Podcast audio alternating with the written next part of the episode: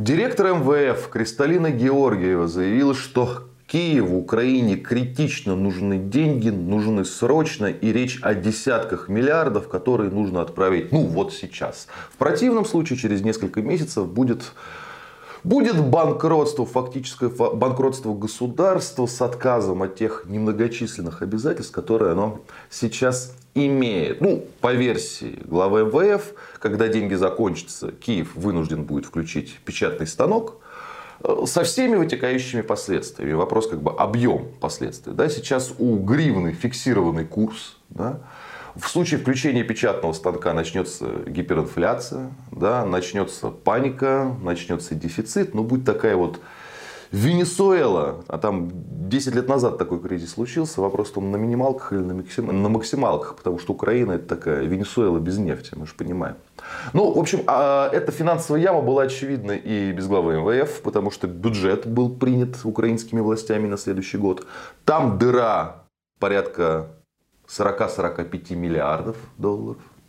Это около 40% бюджета страны, да, то есть это те деньги, которые Киев рассчитывает получить от Запада. Да. Но в Евросоюзе зависли 50 миллиардов евро из-за позиции Венгрии и Виктора Орбана.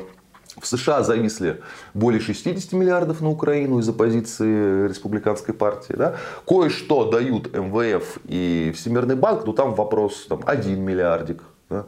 полтора, но не 40, да? не 50 и не 60.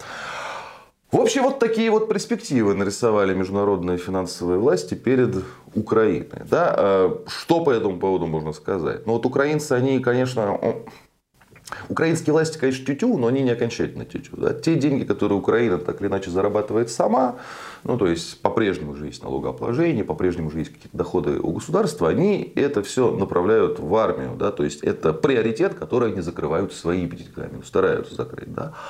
А вот все остальные люди, да, вот вся вот эта, я же не говорю про госпроект, вот, вот вся бюджетная сфера, весь бюджетный, вот на это деньги дают западные партнеры. Поэтому если денег не будет, ну, помимо там, печатной станок, это понятно. Да, то есть, а, фактически будут брошены на произвол судьбы наиболее уязвимые граждане. Ну, ладно, Пенсионеры, понятно, учителя, понятно, врачи, понятно. Огромное количество чиновников, которые тоже получают бюджетные средства, да, которые могут начать бунтовать, подрывать режим Зеленского изнутри. Так что финансовая яма, финансовая пропасть для Украины, она не менее опасна, чем там, не знаю, прорыв фронта, например, российскими войсками.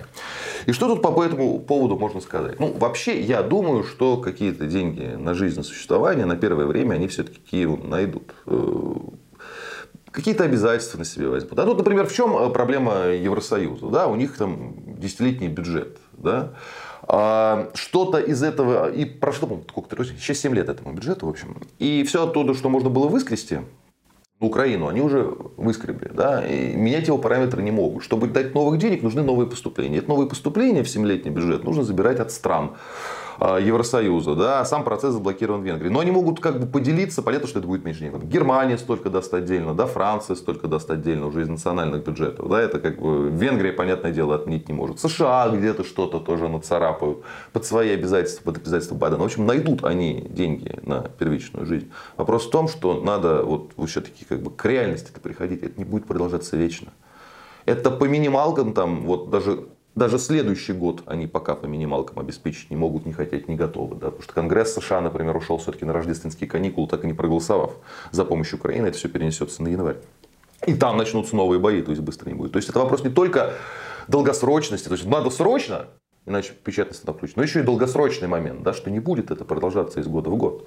Вот с такими большими деньгами, э, знаете, глупое наблюдение, но оно всегда верное. Вот если деньги начинают заканчиваться, не только большие, вот если уже начинают заканчиваться, рано или поздно, скорее всего, закончится. То есть брать Украину на содержание, а альтернатива какие у Киева? Ну, то есть он не, он не найдет там горшочек с золотом, да? он не добьется репарации от России. Ну, то есть ничего из того, что могло бы как бы быть альтернативным э, способом финансирования, оно не предвидится. Да? То есть это как бы подклю... некий аппарат искусственного дыхания, а то, что пациент помрет, это уже понятное дело. Ну, в общем, как бы будем смотреть, будем наблюдать, вам обязательно расскажем, что же это за яма и когда все-таки Украина туда громко и с криком полетит. Будьте здоровы, подписывайтесь на наш канал. И кому больше нравится в формате подкастов, в этом формате мы тоже есть.